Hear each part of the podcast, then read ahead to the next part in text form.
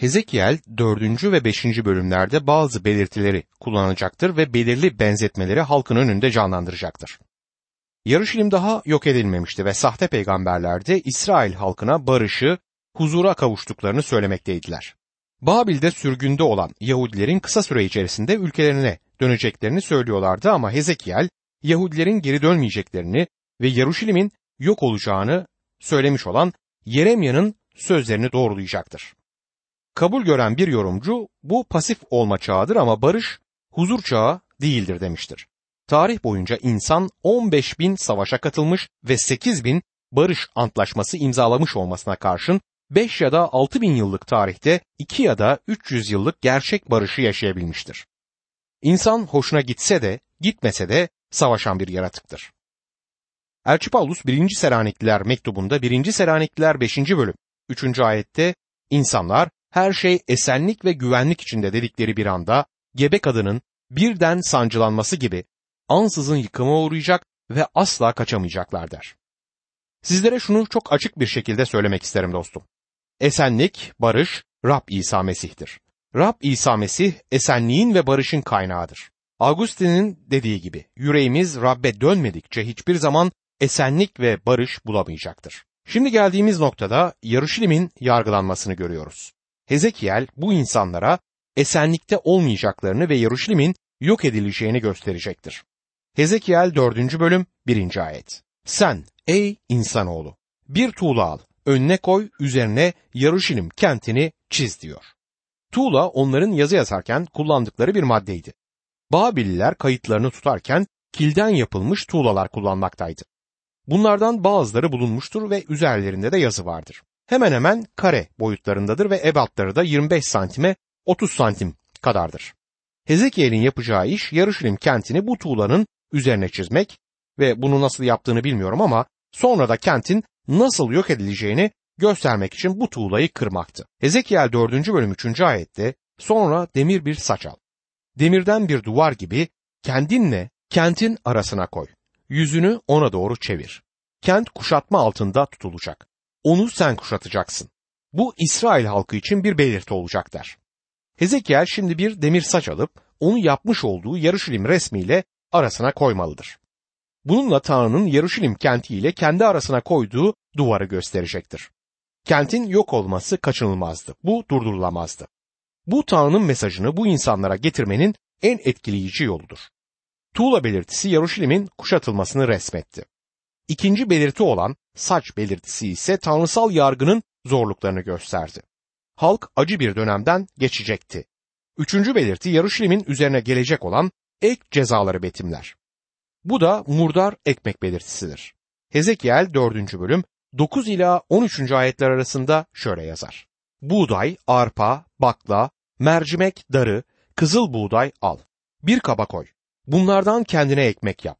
Bir yanına uzanacağın 390 gün boyunca bu ekmekten yiyeceksin. Her gün belirli zamanda yemen için 20 şekel ekmek tartacaksın. Bunun gibi suyu da belirli zamanda ölçüyle bir hinin altıda biri kadar içeceksin. Yüreğini arpa pidesi yer gibi ye ve insan dışkısından ateş yakıp üzerinde halkın gözü önünde pişir. Rab uluslar arasına dağıtacağım. İsrail halkı böylelikle kirli sayılan yiyecekleri yiyecek dedi. Çoğumuz için bu talimatlar zor görünmektedir ama bir kahin olan Hezekiel için bunları yerine getirmek özellikle zordu. Çünkü o murdar olan bir şeyi hiç yememişti.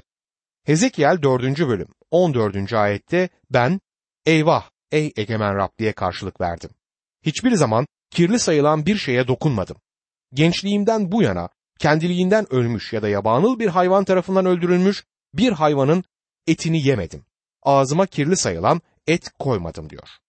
Ne var ki bu halkın Yarışilim kentinin yok olacağı dönemde çekeceği kıtlığın bir belirtisi olarak Rab'den gelen bir talimattı. Bu yapılması istenilenler Rab'den gelen bir talimattı.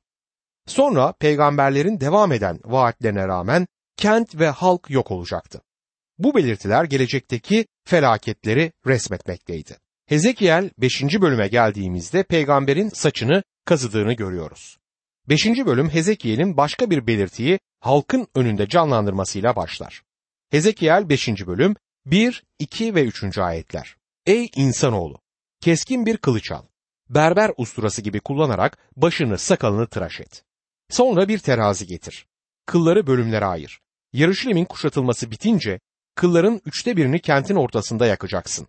Üçte birini kılıçla kentin çevresine fırlatacak, kalan üçte birini de rüzgara savuracaksın. Ben de yalın kılıç onların peşine düşeceğim. Birkaç tel kıl bırak. Giysinin kıvrımlarına tak der. Bu günümüzdeki elektrikli jilet reklamı gibi görünüyor olabilir ama o zamanlarda bu makinalardan yoktu. Peki bunun anlamı nedir? Hezekiel bir kahin için tuhaf olanı yaparak saçını ve sakalını kazımak zorundaydı. Hezekiel açık alanda saçını ve sakalını kazırken eminim etrafına onu seyretmek için pek çok insan toplanacaktı. Hezekiel kazıma işini bitirdikten sonra kılları dikkatli bir şekilde üç parçaya ayırdı. Kılların üçte birini aldı ve kentin içinde yaktı. Bu kentin yok edilmesinde kuşatma altına alınıp kentin içinde yakılacak olan insanları temsil etmekteydi ki aynen böyle oldu. Kılın diğer üçte birini aldı ve ona kuvvetle vurdu. Bu kuşatma sırasında insanların başına gelecekleri resmetmekteydi. Kılıçla da vuruldular. Halkın üçte biri de değil. Halkın üçte birinin yanında Yeremya'yı yanlarına alıp Mısır'a gidenleri de kapsadı bu olay. Tanrı'nın halkının küçük bir kısmının sonunda kente döneceği de Hezekiel'in eteklerinde kalan diğer kıllarla resmedildi. Hezekiel 5. bölüm 12. ayette kentte yaşayanların üçte biri salgın hastalık ya da kıtlık yüzünden yok olacak. Üçte biriniz çevrede kılıçtan geçirilecek, üçte biriniz de her yana dağılıp yalın kılıç peşinize düşeceğim diyor. Hezekiel'in getirdiği mesaj işte budur. O da bunun anlamını net bir şekilde ortaya koydu. Hezekiel 5. bölüm 17. ayette ise üzerinize kıtlık ve yabanıl hayvanlar salacağım. Sizi çocuklarınızdan edecekler. Salgın hastalık ve dökülen kan sizi süpürüp yok edecek. Başınıza da kılıç getireceğim. Ben Rab böyle söyledim der. Hezekiel'in uyarısı dikkate alınmalıdır. Kentin yok olması ve halkın çektiği acı tanrısal yargının gerçekliği konusunda bizim için de bir uyarı oluşturur. Ancak bizler bundan uzağız ve çok az kişi Tanrı'nın sözü ile karşılaşmış durumdadır. Bizim aramızdaki en büyük günah Tanrı'nın sözünden habersiz olmaktır. Tanrı bu uyarıyı Yaruşilim halkına verdi ama burada bizim için de bir mesaj bulunur. Kutsal yazıların hepsinde bizim için bir mesaj vardır. Dostum Tanrı'nın yargısı başladığı zaman kararınızı vermede geç kalmış olursunuz. Bugün onun 2. Korintiler 6. bölüm 2. ayetin devamında söylediği uygun zaman işte şimdidir. Kurtuluş günü işte şimdidir diyen sesini işitin. Gerçekten şimdi kuşağı kararlarını ertelememiş olup Tanrı'nın kurtuluşuna kavuşmuş olanlardır. Hezekiel kitabı oldukça düzenlidir ve 6. bölüme kadar da büyük ölçüde Yarışilim ile ilgili peygamberlikleri görüyoruz. Ancak peygamber şimdi dikkatini İsrail ülkesinin bütününe yöneltir. Tüm ülkeye gelecek olan yargı söz konusudur. Hezekiel Nebukadnezar tarafından esir edilenlerin ikinci grubuyla beraberdir. Babil hükümetinin kölesi olanlar Fırat ırmağının büyük bir kolu olan Kevar ırmağının tarım bölgesinde çalışmaktaydı. Halkın büyük bir çoğunluğu geri gelmiş ve Yarışilim daha yıkılmamıştı. Sahte peygamberler halka her şeyin yolunda gittiğini ve esirlerin kısa bir süre içerisinde geri döneceğini anlatmaya devam ediyorlar. Bu sırada Yeremya esirliğin 70 yıl süreceğini söylüyordu ama onu dinleyen yoktu. Sahte peygamberleri dinliyordu halk çünkü onların mesajı daha olumlu ve iyimserdi. Ben de hizmetim boyunca insanlar arasında aynı tutumu gördüm. Peygamberlerin kitaplarında bulunan Tanrı'nın yargısı üzerinde seri halinde vaaz verdikten sonra kilisedeki önemli kişilerden biri kiliseden ayrıldı. Kiliseye rahatlamak için gidiyorum ve rahatlayamıyorum dedi. Tanrı'nın sözünü işitmek istemiyordu. Daha sonra iş bağlantılarında rahatlatılmaya ihtiyacının olmadığını öğrendim. Yargı mesajları onun için iyiydi. Onu olduğu yerde rahatsız ediyordu. Başka bir hanımsa sizin verdiğiniz vaazlar nedeniyle kendimi kötü hissettiğim dönemler oldu. Şimdi gittiğim kilisenin vaizi bana kendimi iyi hissettiriyor diyerek bizim kilisemizden ayrıldı. Açıkçası bu kiliseyle ilgili söyleyecek çok söz var. Kısacası olumlu düşünmenin gücünü vurguluyorlardı ve iyi hissedersen iyi olur diyorlardı. Ama Tanrı'nın sözü sevgili dostum tam olarak böyle söylemiyor. 6. ve 7. bölümlerde yargının iki mesajını görüyoruz. Hezekiel şimdi diyarı ilgilendiren konularda konuşacaktır. Mesajı şudur. Putperestler ölecek ve ülkede mahvolacak. Şimdi Yarışilim'in üzerine gelen kılıca bakalım. Hezekiel 6. bölüm 1 ve 2. ayetler. Rab bana şöyle seslendi. Ey insanoğlu yüzünü İsrail dağlarına doğru çevir ve onlara karşı peygamberlik et. Bu ayet iki tane mesajın ilkiyle başlar. 7. bölümde yer alan ikinci mesajı da aynı şekilde başlayacaktır. Hezekiel 7. bölüm 1. ayette Rab bana şöyle seslendi der. Halk Hezekiel'in söylediklerini kabul etmedi. Ama o onlara size düşündüklerimi söylemiyorum. Size umut ettiklerimi ya da nelerin olmasını istediğimi de söylemiyorum. Size Tanrı'nın söylediklerini söylüyorum dedi. Her iki mesajında ve bileceksiniz ki ben Rabbim sözleriyle noktalanması ilginçtir.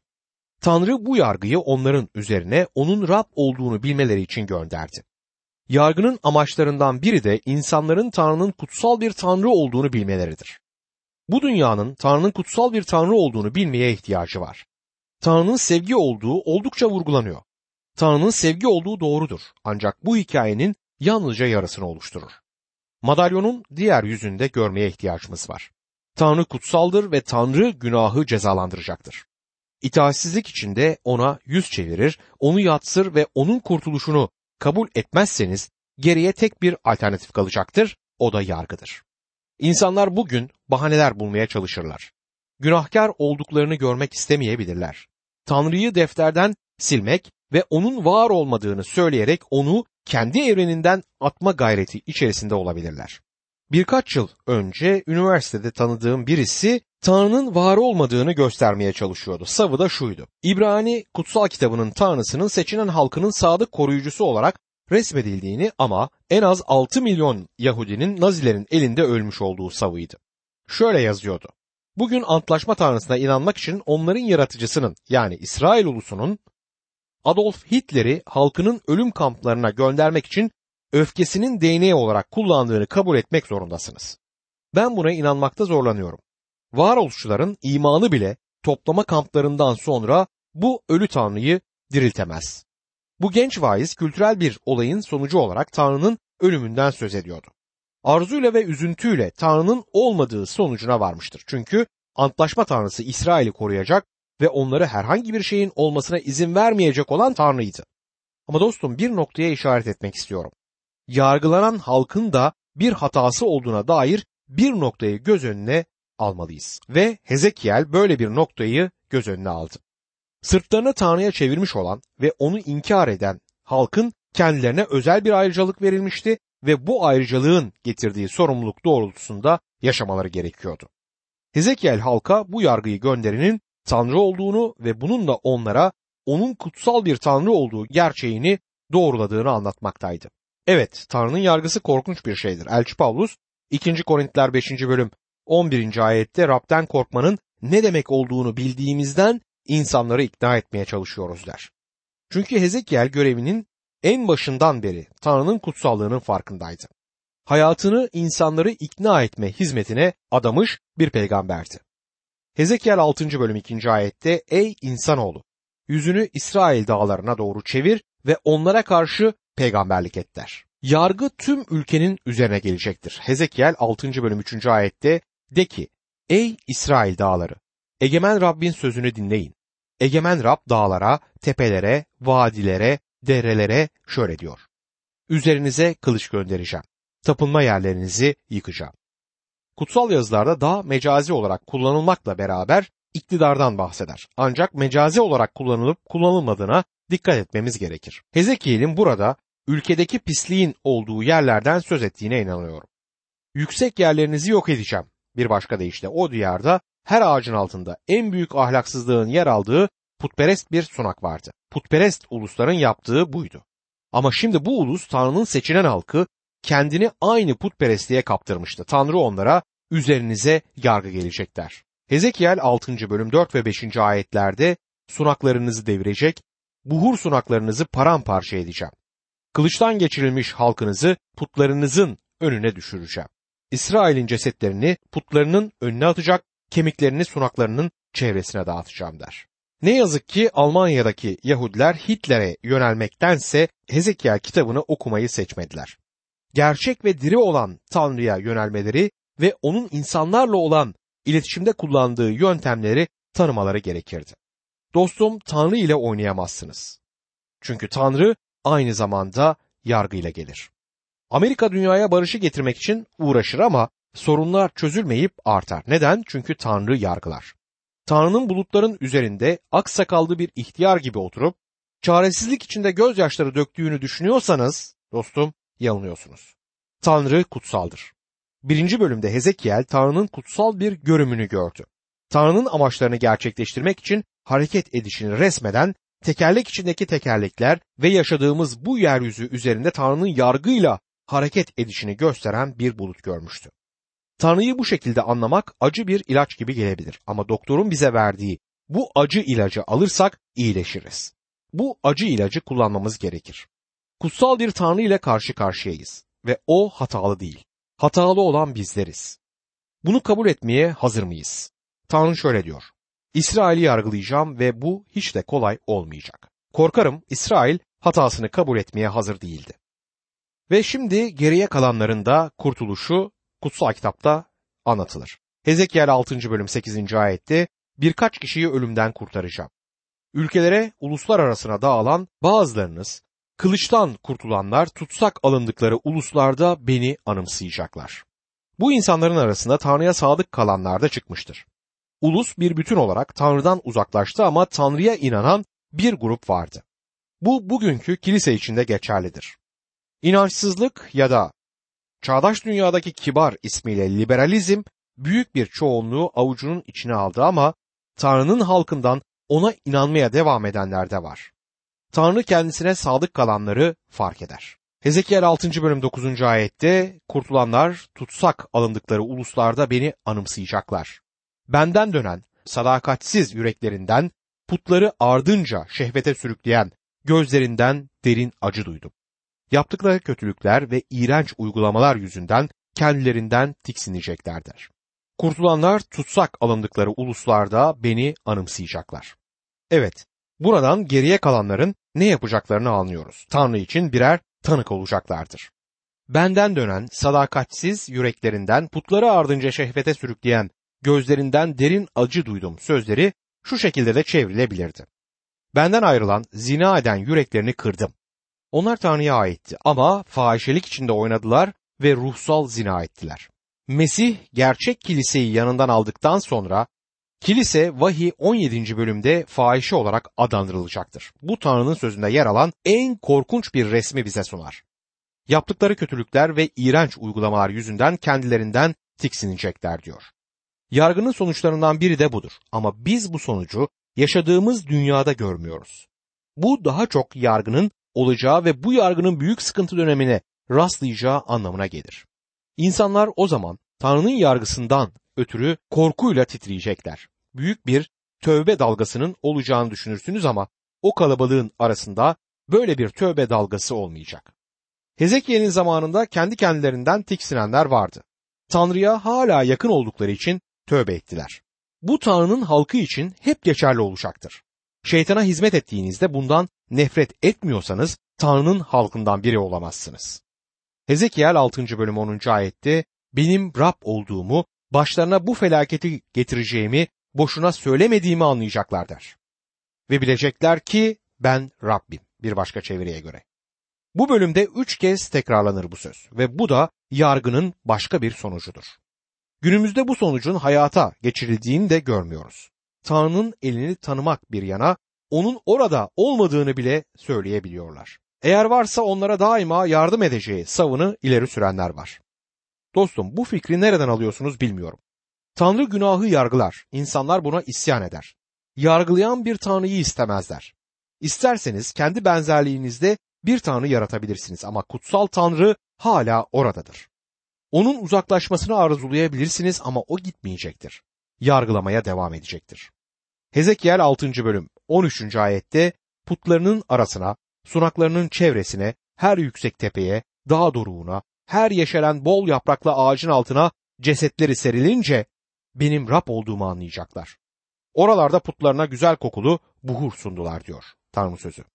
Hitler'in işkencesi altında birçok Yahudinin Tanrı'ya yönelmiş olduğunu biliyorum. Bunun sonucu olarak Avrupa'da bugün pek çok imanlı var. Onları unutuyoruz ve onlarla ilgili çok az şey söylenir. Bir defasında gaz odasında ailesini kaybeden harika bir kız tanıdım. Bu korkunç olayın kurtuluşu için araç olmuş olduğunu bana anlattı. Tanrı'nın elini tanımamız gerekir. O kutsal bir tanrıdır. Biricik oğlunu esirgemediğine göre bizim için günah olanın ölmesine izin verdiğine göre dünyadaki günahkarlar onun yargısından kaçacaklarını nasıl düşünürler bilmiyorum. Her yüksek tepe üzerindeki sunakları diyor. Tanrı onları neden yargıladığını açıklar. Dostum Tanrı'nın yargısı halen o diyarın üzerindedir. Birçok kişi oradan süt ve balakan olarak söz etmekten hoşlanır. Kendimizi aldatmayalım. Bugün orası süt ve balakan bir ülke değildir. Halkı Tanrı'ya dönmez ve onun yargısı da halen o diyarın üzerindedir. Hezekiel 6. bölüm 14. ayette elimi onlara karşı uzatacak, çölden Rivle'ye kadar yaşadıkları ülkeyi yerle bir edip ıssız bırakacağım. O zaman benim Rab olduğumu anlayacaklar diyor. Çölden Rivle'ye kadar olan yer hakkında çok şey bilmiyorum ama Yarışilim ile Jeriko arasındaki yerin nasıl olduğunu biliyorum. Kendi korunmaları için gerekli olmasaydı sanırım İsrail orayı seve seve verirdi. Benim Rab olduğumu anlayacaklar diyor. Yargılamadaki büyük hedeflerinden birisi Tanrı'nın işte budur. Hezekiel 7. bölüm tüm İsrail ülkesine karşı olan iki yargı mesajının ikincisini içerir. 5. bölüme kadar Yeruşalim'i ilgilendiren Hezekiel'in mesajları şimdi tüm diyarı ilgilendirmeye başlamıştır. Yarışilim daha mahvolmamıştır. Orada oturanların çoğu diyardan gitmiş olmasına karşın hala kalanlar vardı. Ancak başlarına gelenler Tanrı'ya dönmelerine neden olmadı. Yarışilim'in sonuyla ilgili peygamberliği bu noktada görüyoruz. Hezekiel 7. bölüm 1. ayette Rab bana şöyle seslendi diyor Hezekiel. Hezekiel Tanrı'nın söylediklerini İsrail halkına iletmeye devam eder. 6. bölümde verilen ilk mesaj aynı sözcüklerle başlamıştı.